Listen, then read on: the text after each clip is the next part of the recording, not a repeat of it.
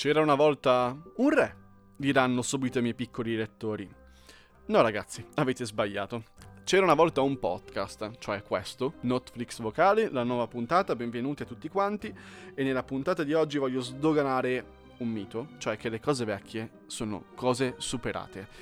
Prendete la Rai, ok, che si innova e fa RaiPlay. Ci tengo a specificare che non è una sponsorizzazione di RaiPlay, ma solo per evidenziare che RaiPlay ha veramente rinnovato quello che si può vedere su quella piattaforma. Ci sono, oltre ai programmi storici tipo Canzonissima, Mille Luci, anche una serie di teche Rai con sceneggiati storici. Quello di cui vi voglio parlare oggi, che avete già intuito dal titolo, che avete già intuito dall'incipit, sono le avventure di Pinocchio del 1972, quindi hanno praticamente quasi 50 anni queste avventure di Pinocchio, dirette da Comencini, con la compartecipazione in fase di sceneggiatura di Suso Cecchi d'Amico, che è stata un'importantissima sceneggiatrice italiana, a cui il cinema italiano, Monicelli, Comencini e molti altri, i Pasolini, devono tanto. Andiamo subito sulle avventure di Pinocchio, di cui non sto a raccontarvi la storia, perché se vi dico Burattino, Geppetto, Gatto la Volpe, Mangiafuoco, Grillo Parlante, Fata Turchina, sapete già collegare tutti quanti gli elementi, ma quello che magari vi siete persi non vedendo le avventure di Pinocchio di Comencini è il neorealismo magico, che è questo termine che mi sono inventato un po' per fare l'hipster, per spiegarvi che il neorealismo è quel movimento cinematografico che c'è stato in Italia nel dopoguerra e che prendeva la verità così com'era, quasi in maniera documentaristica, e la portava sul grande schermo per evidenziare i drammi e i conflitti sociali che la guerra aveva portato all'interno di una nazione che si era di nuovo appena ricostituita. Neorealismo, quindi magico, perché c'è la componente fiabesca ovviamente, ed è una componente che dal punto di vista estetico, dal punto di vista narrativo, mi sembra quasi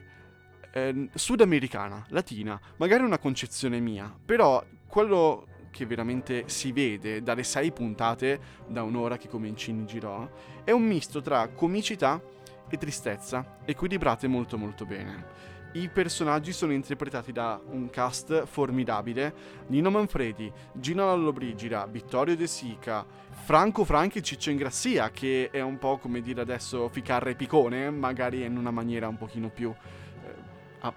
professionale, non così bassa, permettetemi il termine, che fanno il Gatto e la Volpe. Io mi ricordo di questo sceneggiato quando ero piccolo, che l'avevano passato una volta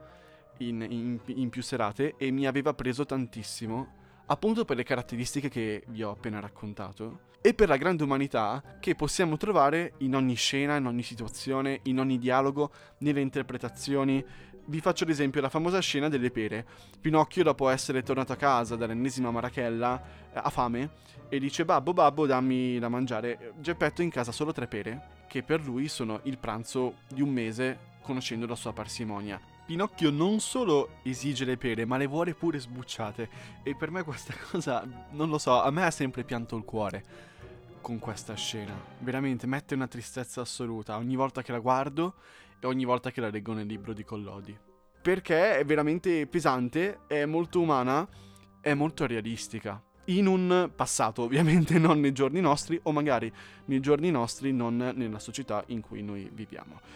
Se pensiamo che tutti questi elementi stanno all'interno di una fiaba, Comencini ha fatto veramente una magia a girarla in quel modo lì. Complici gli attori, complici il cast, complici le musiche che sono passate veramente alla storia. Il tutto, vi racconto anche le avventure di Pinocchio per arrivare a quello che sta per uscire al cinema, che è Pinocchio di Garrone, che secondo me deve tanto a questa versione del 72. Vi faccio anche notare che ci sono altre versioni, oltre a quella di Benigni di qualche anno fa, che era una versione molto inquietante. Esiste una versione non Disney ma italiana di cartone animato di Pinocchio, che è Pinocchio di Enzo Dalò, che è quello che fece a suo tempo la Gabbianella del Gatto da Freccia Azzurra, e esiste anche la versione del 2009 molto bella con Gassman figlio, Bob Hoskins, ed è girata da Carlo Sironi, che è recentemente scomparso, che magari tutti quanti conoscono per essere il padre della regia del commissario Montalbano.